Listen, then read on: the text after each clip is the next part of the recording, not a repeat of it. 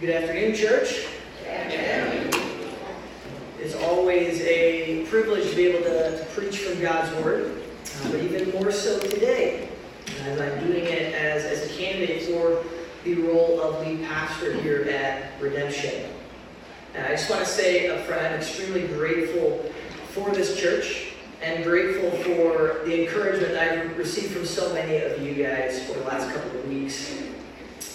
Now, two weeks ago, I preached from John chapter 4, verses 1 through 26. And I'm planning to use uh, the second half of John 4 as my, my candidate sermon. But before we uh, jump back into that passage, I want to start off with a question specifically for the married men in our church. I want to see if your experience in marriage has been any, any similar, somewhat similar to mine at least. So, Lauren and I have been married for a little bit over six years now. And we have this really fun thing in our relationship where I misplace things and I lose them. And then Lauren has this ability to make them magically reappear, reappear out of thin air. Anybody else have a wife who's also a wizard and can find things that nobody else can? Okay, this, this is good. I, I feel very encouraged. I'm not alone here. Right? I'll be looking for my keys for like 20 minutes. Four seconds into Lauren's search, what do you know? There they are, on the kitchen table, right where I told you. It doesn't matter. She is always going to be right where she looks. A few months ago, I was trying to find my AirPods. I was in a hurry. I was trying to get somewhere. I asked Lauren if she'd seen them. She said, hey, well, you should check your car. I think we saw them there. And I informed her, honey, I've already looked there twice. They're not in my car. So she said, well, I'll go check your car.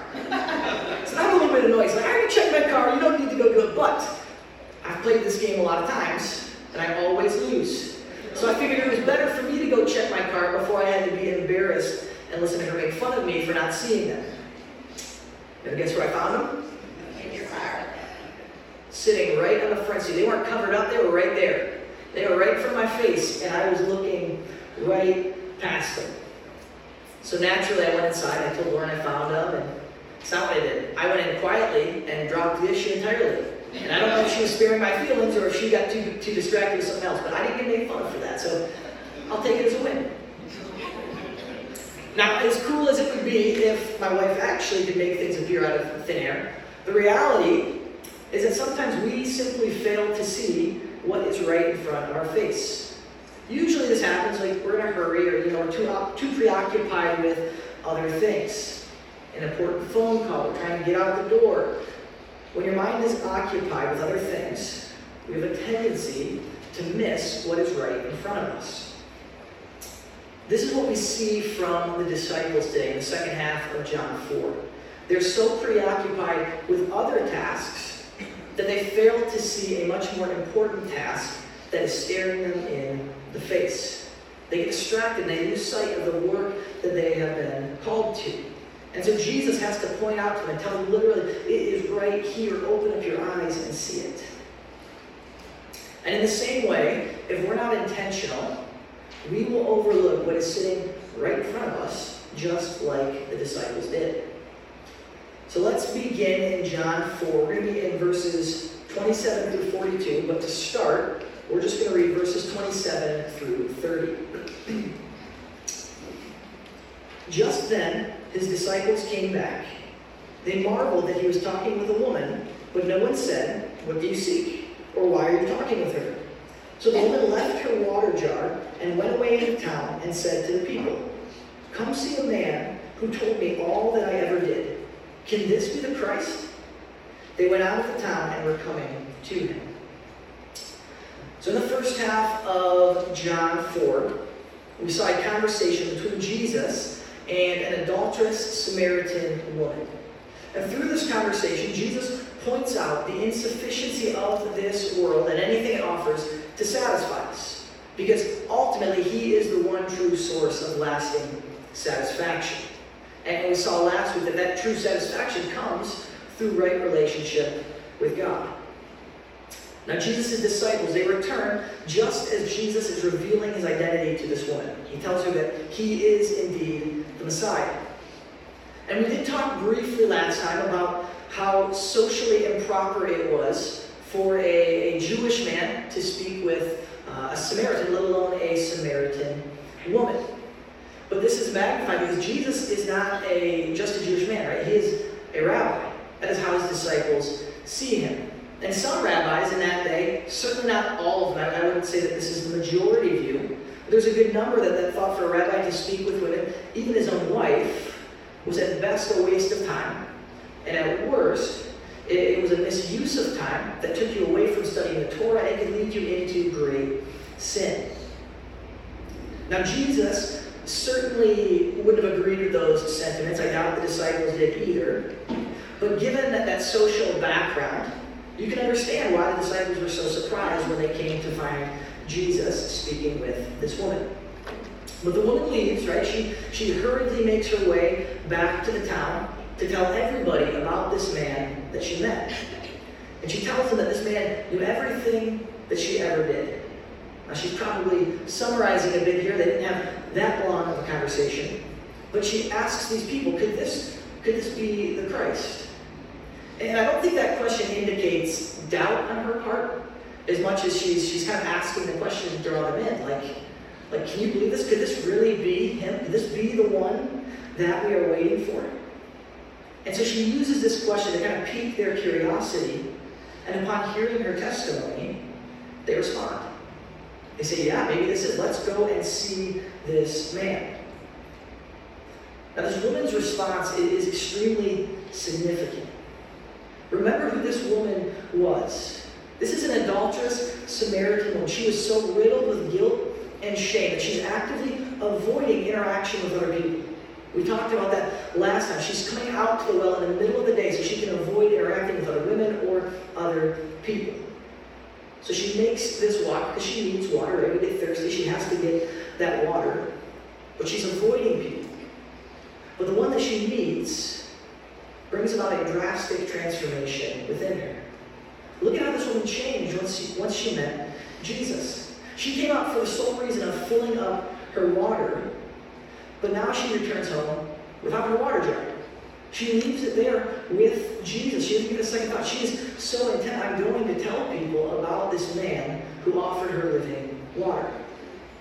She came out to draw water, but left with living water.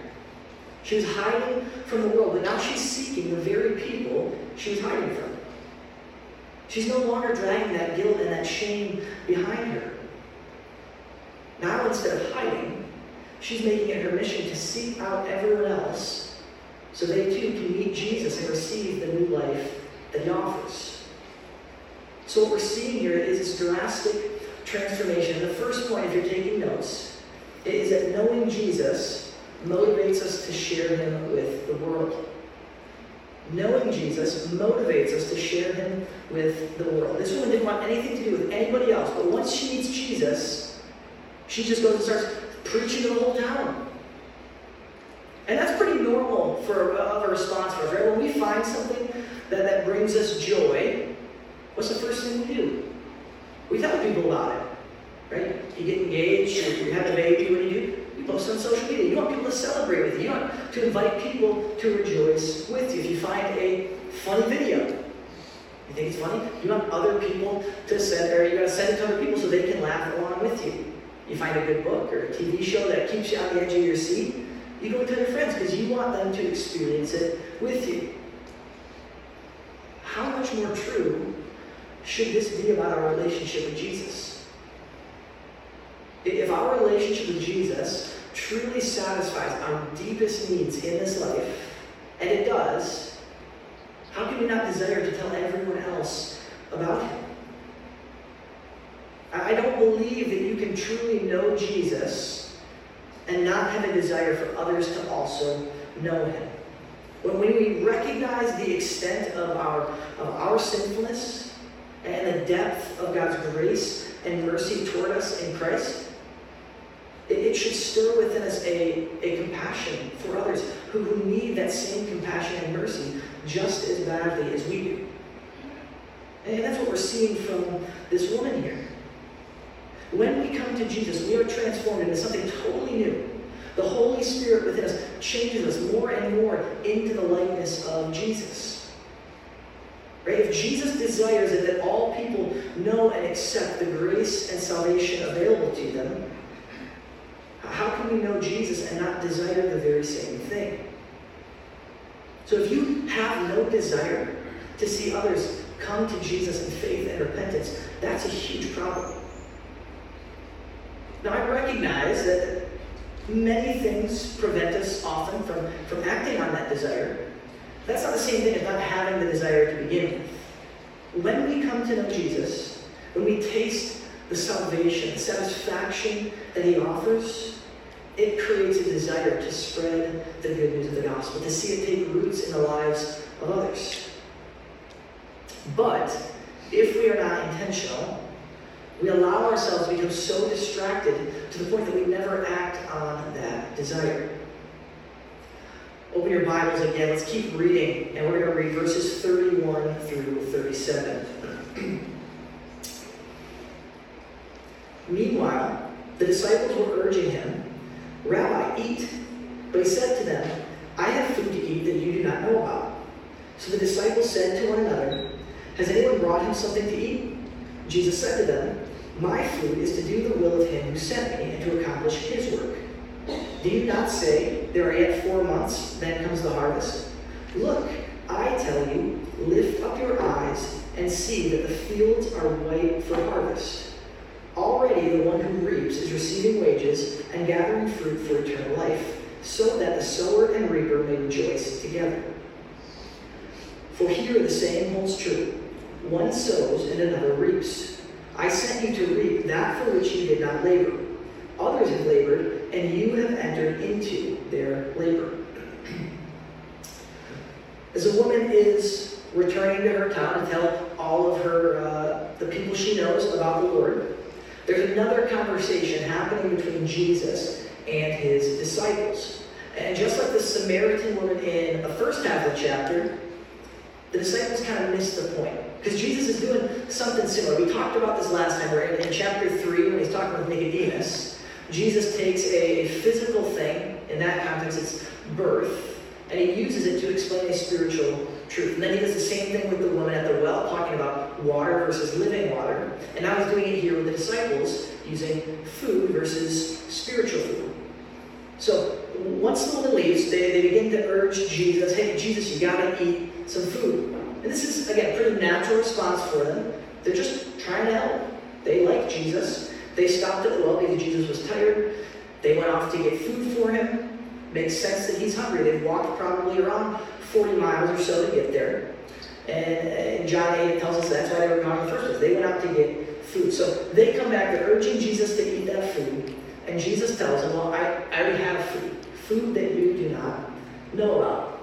And I love the disciples' reactions. They're just so locked in on physical food. They're looking at each other like, Was you? Like, where did he get this food from? I didn't get food. How did he get this food? And so as they're trying to figure out where Jesus' secret food came from, Jesus begins to explain. And he said that his food is to do the will of God, to accomplish the work of the Father. In other words, doing the will and work of God is more satisfying to me than any physical meal. And Jesus is saying this, presumably, on an empty stomach after miles and miles of walking. You guys know that a juicy bacon cheeseburger tastes much better when you're already starving.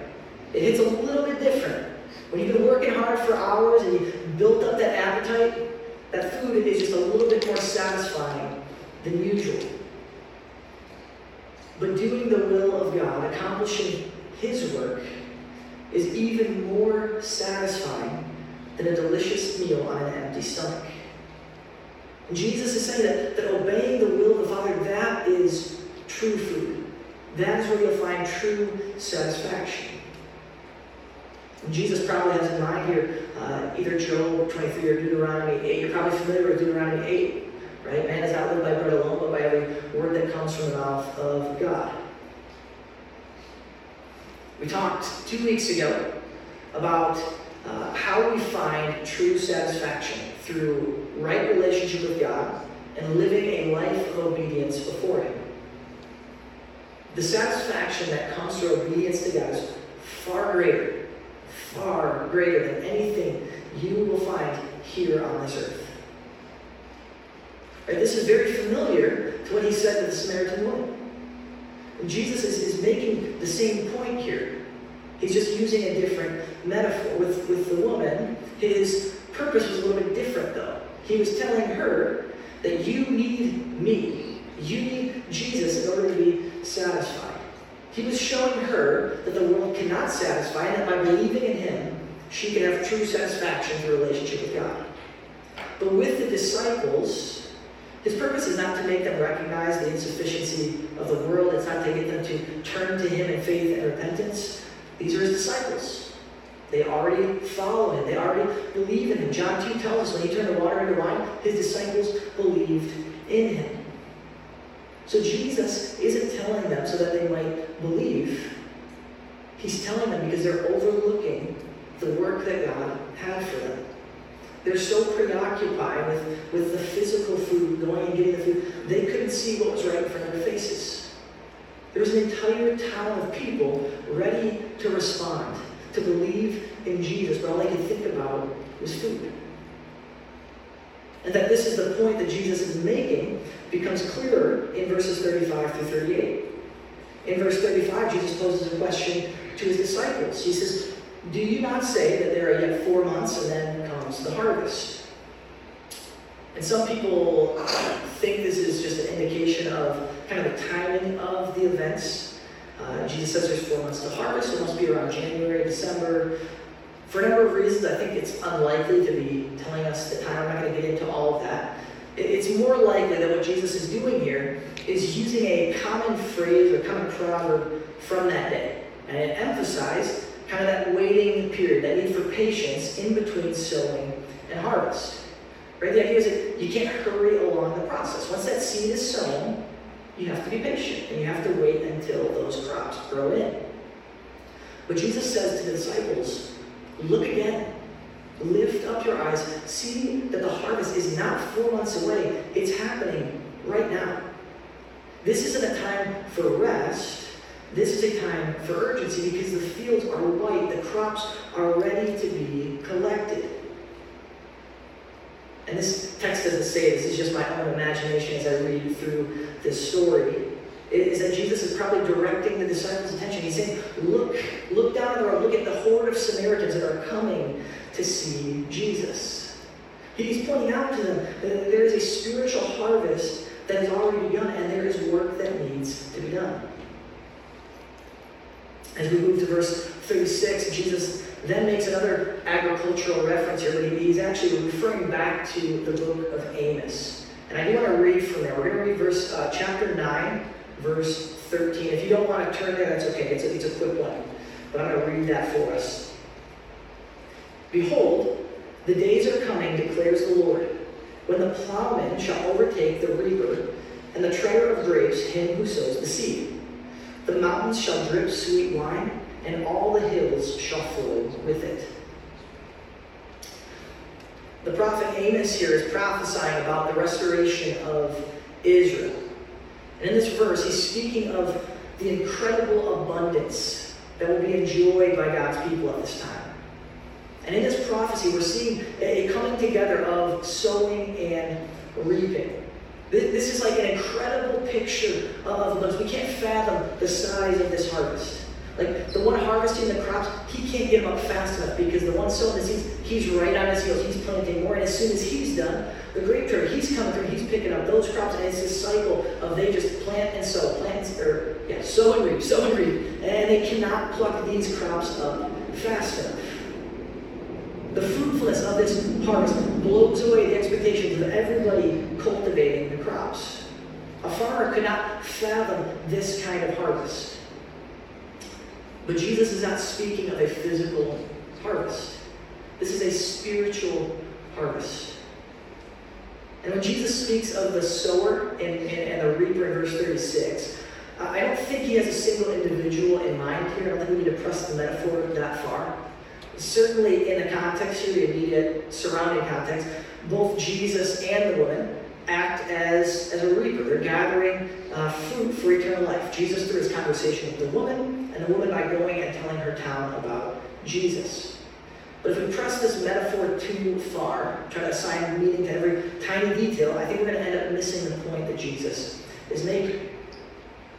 Through his conversation with the woman, through this metaphor of sowing and reaping, and, and through this reference to the incredible prosperity prophesied in the book of Amos, Jesus is telling them this abundant harvest is right now.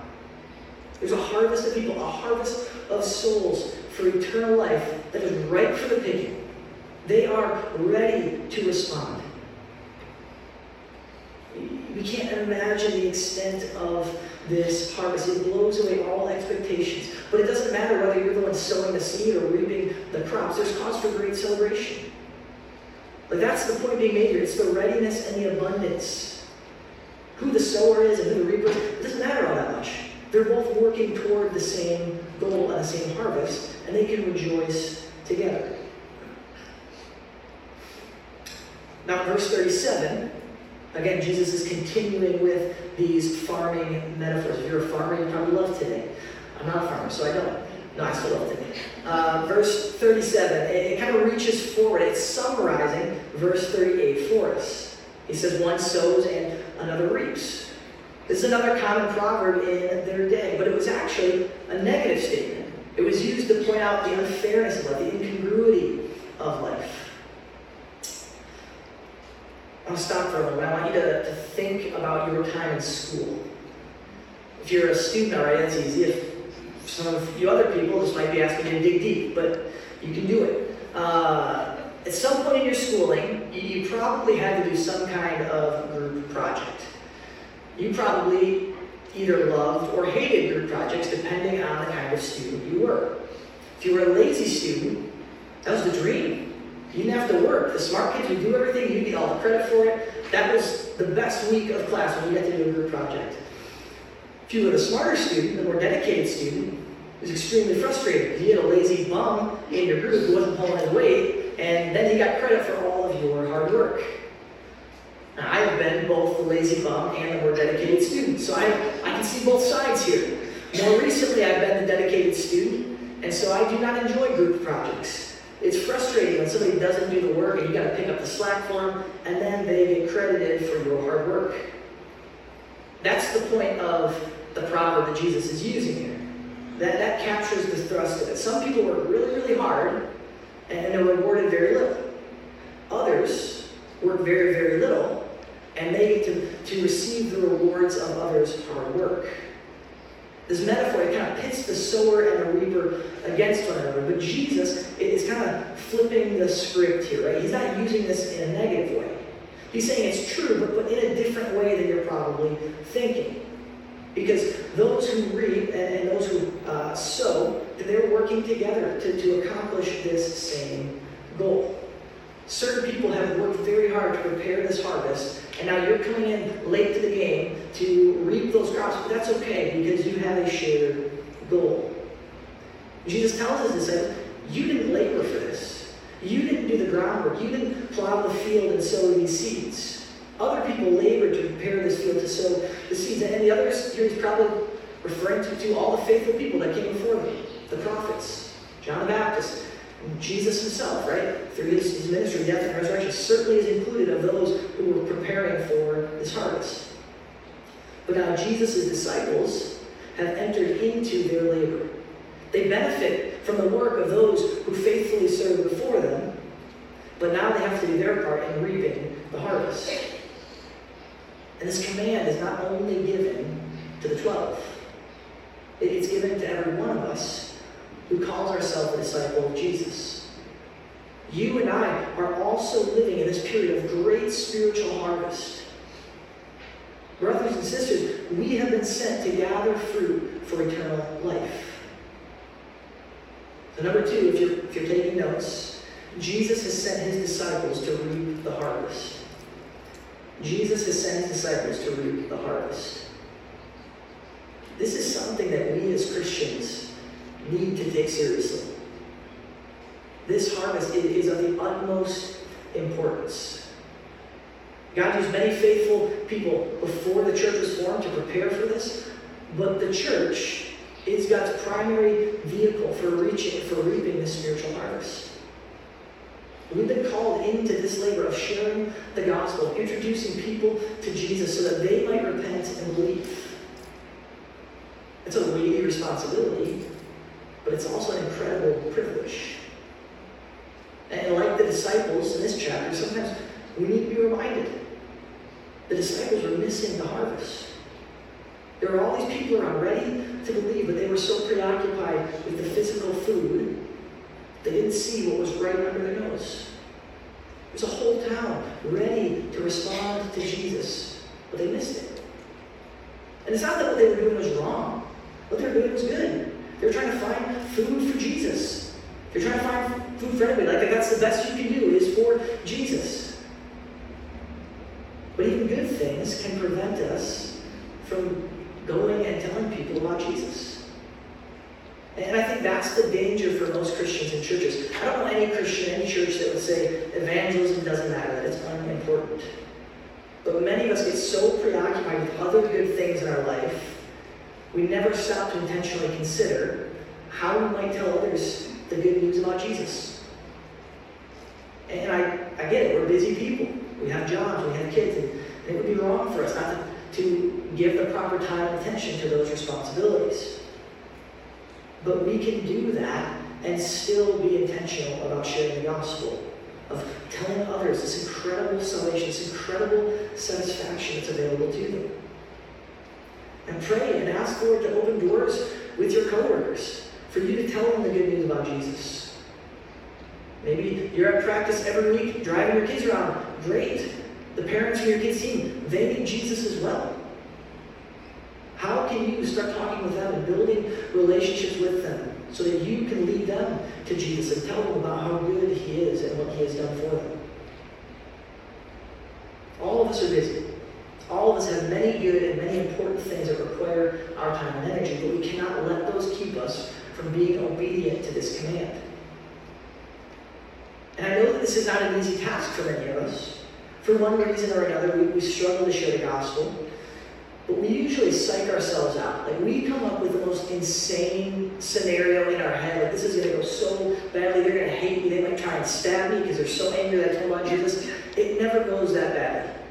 But we psych ourselves out and we kind of freak ourselves out so that we never actually take that step. But, but sharing the gospel, it doesn't have to be as difficult as we make it. And we're gonna finish reading the passage here. But we're going to see just how simple it can be to share the gospel. So turn with me one more time, and let's look at verses 39 through 42.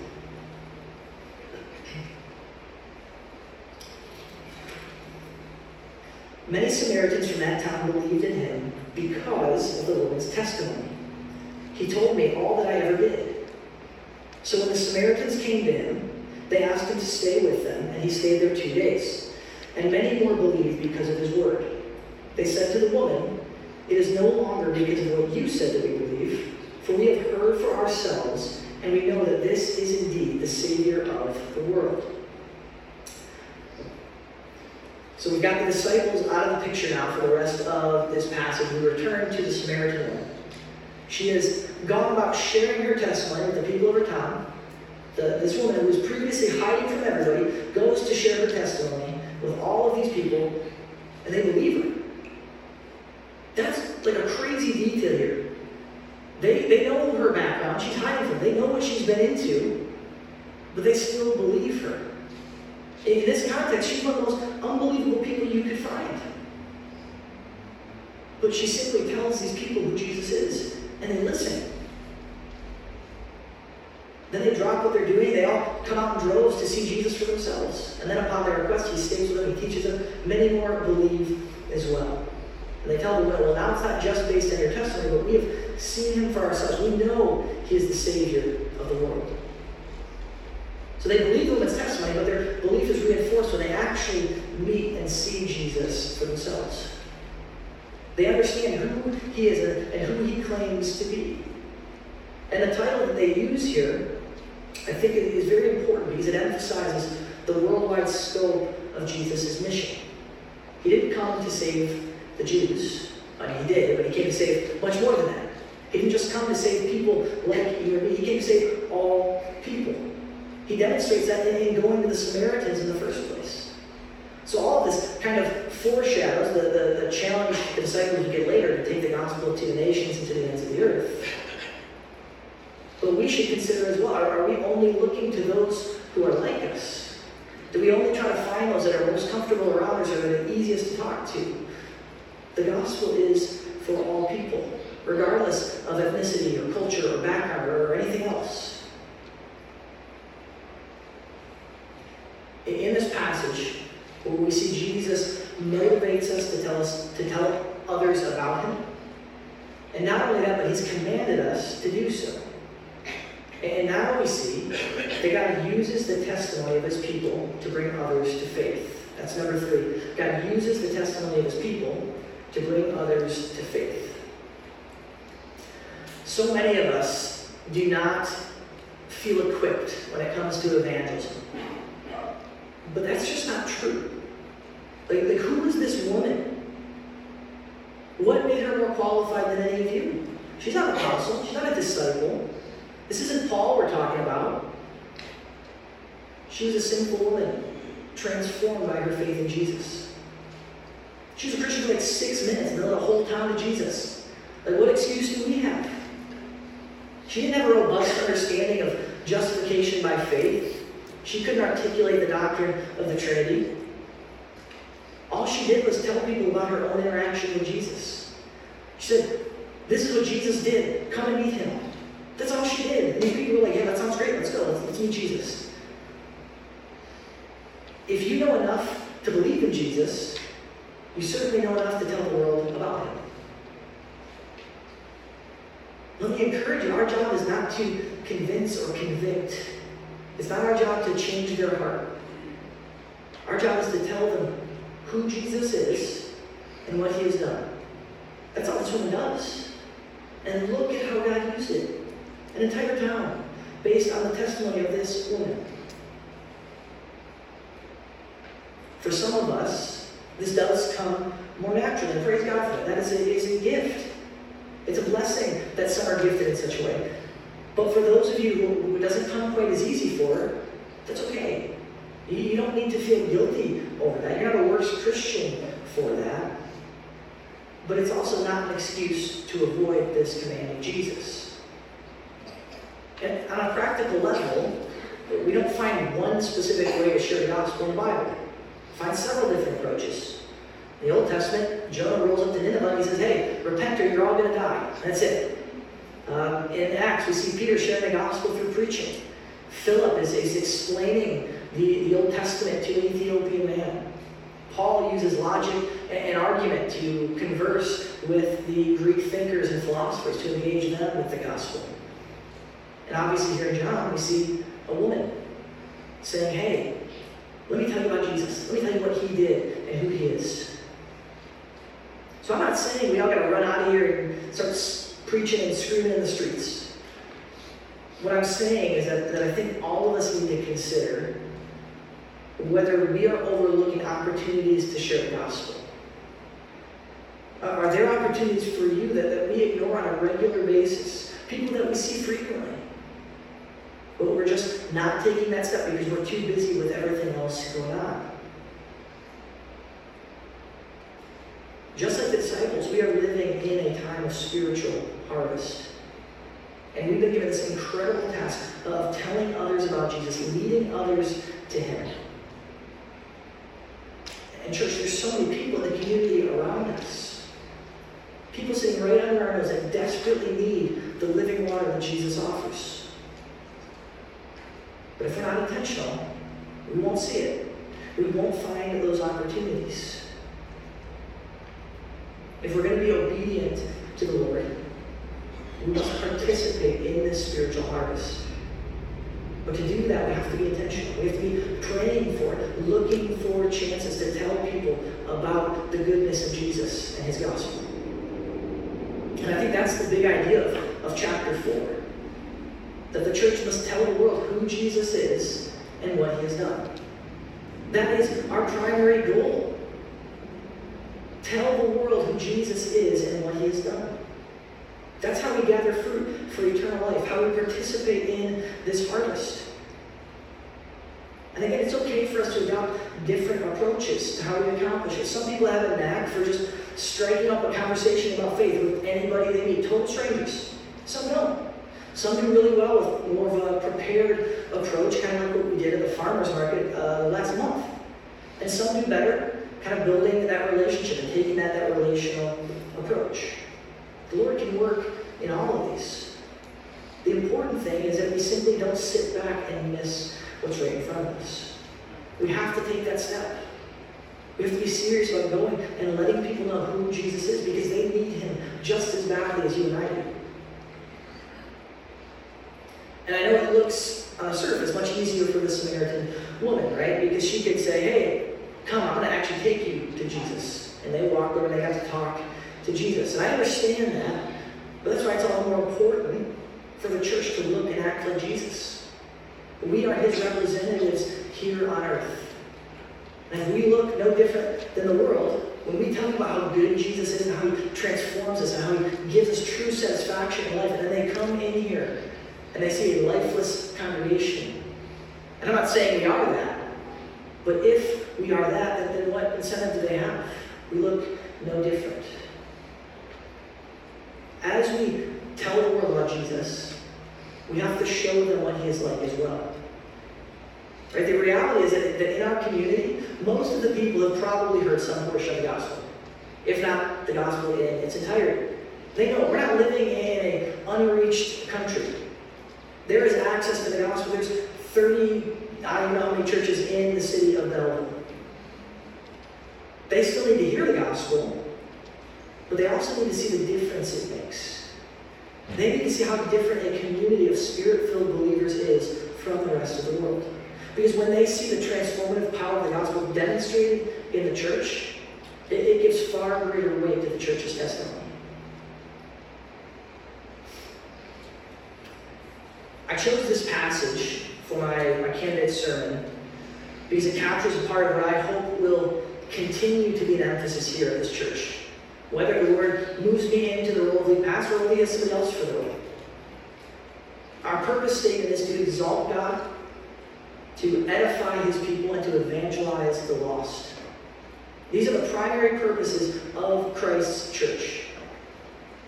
Those first two, exalting and edifying, those tend to come a little bit more easily for churches. But all three of these are vital responsibilities for a faithful church. And I love the efforts that we have made over the past year to, to get out and to engage our community with the gospel. But if we're not intentional, those efforts won't continue. We must continue to keep that in front of us, to keep our sights set outward as well. Because if not, as we grow and as we add ministries, we're only going to look inward. We're going to stop being remotely concerned with those around us who need Jesus. And don't misunderstand me. There needs to be an inward focus. That's a good thing. The regular gathering of the body should be primarily to exalt God and to edify His people. We need effective ministries that, that move believers to greater levels of spiritual maturity. But that can't keep us from looking out as well. Our focus on those things can't keep us from going out and reaping spiritual fruit. Our, our goal here is not to have the, the best ministry so we can get the biggest church. We want to run things with excellence. But we want to see growth here because people are being transformed through the power of the gospel. Amen. We want God's name to be proclaimed and magnified in the city of Belleville. That's why we want redemption to grow. Not so we can brag to our friends about how cool our church is, how we're the best worship team, or anything like that. Our mission is to see people transformed through the power of the gospel. And that means evangelism is more than just sending money to missionaries every month. That's a great thing. But each of us are called to active participation in this harvest. That means we're living on mission every single day, praying regularly to, to, for, for God to open doors and opportunities for us to build redemptive relationships where we can share the gospel with people. Even now, as, as I'm closing, I, I hope that you guys will consider who is it that I'm seeing on a regular basis? That I see every week, but I've never stopped to talk with them about Jesus. And what would it look like for you to approach that conversation? The community around us is a field that is ripe for the harvest. And we don't want to miss it. We must take seriously this command that Jesus has given us. We have to go and we have to tell others who Jesus is and the incredible salvation he offers. Let's pray. Heavenly Father, we thank you for the opportunity we have to, to study your word. We thank you for the clarity of your word and that, that all these years later it is still so applicable to your people. Lord, I'm grateful for this church. I'm grateful for the way that you've used us already in this city, but I pray that that would continue. Lord, I pray that you would make much of your name in this community through this body. But I pray that you would give us a heart to share the gospel and see lives transformed. And this week as we go, help us to be watching and ready when those opportunities arise. When they do, Lord, we ask that you would give us the boldness to speak and the boldness to testify to all that Jesus has done for us. It's in Jesus' name we pray. Amen.